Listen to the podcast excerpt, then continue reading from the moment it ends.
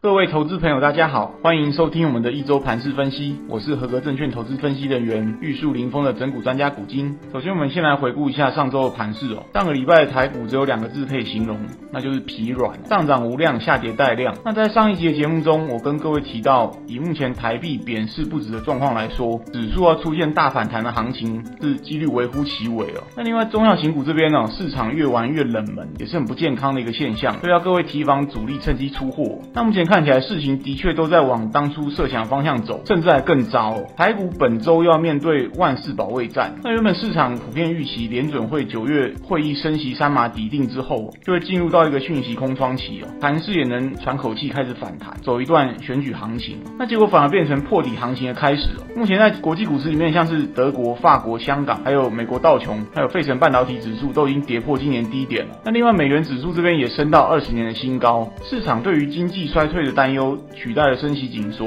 在超级央行周结束之后开始迅速蔓延，所以各位应该也可以多少猜到本周的结论了，没有错，现阶段还是要持续维持低持股，保守应对，千万不能照进。那甚至我认为这礼拜的上半周，一些先前比较热门的中小型股会有一个比较大的修正压力，因为这些股票多半未接高，而且上周五的时候也普遍出现筹码松动的情形，这个部分等一下会再跟各位做说明。那上周五直播我有提到，就是这波如果出乎意料杀破万事，然后又伴随融资大减、法人停损的话，的确是可以适度来抢个短线反弹。那至于要放多少部位，届时还是要看股价修正的程度，还有筹码清洗的状况而定嘛。那接着进入焦点新闻的部分，上周是全球超级央行周，除了美国之外，还有包含日本、英国还有台湾，总共接近十个国家公布了最新的利率决策。这当中除了日本没升息之外，其他通通几乎都在升息紧缩，可说阴声嘹亮。那这当中的鹰王当然就是联准会主席鲍尔，那他已经多次表明，为了压抑通膨了。就算牺牲经济成长也在所不惜啊！那我在直播当中也跟各位提到，以往联准会扮演的是股市救世主的角色，但是今年开始演反派了，变成空军总司令。那在这一来一往之间，对股市的影响就是会让各位之前惯用的一些多方的操作模式哦，开始变得不太顺手。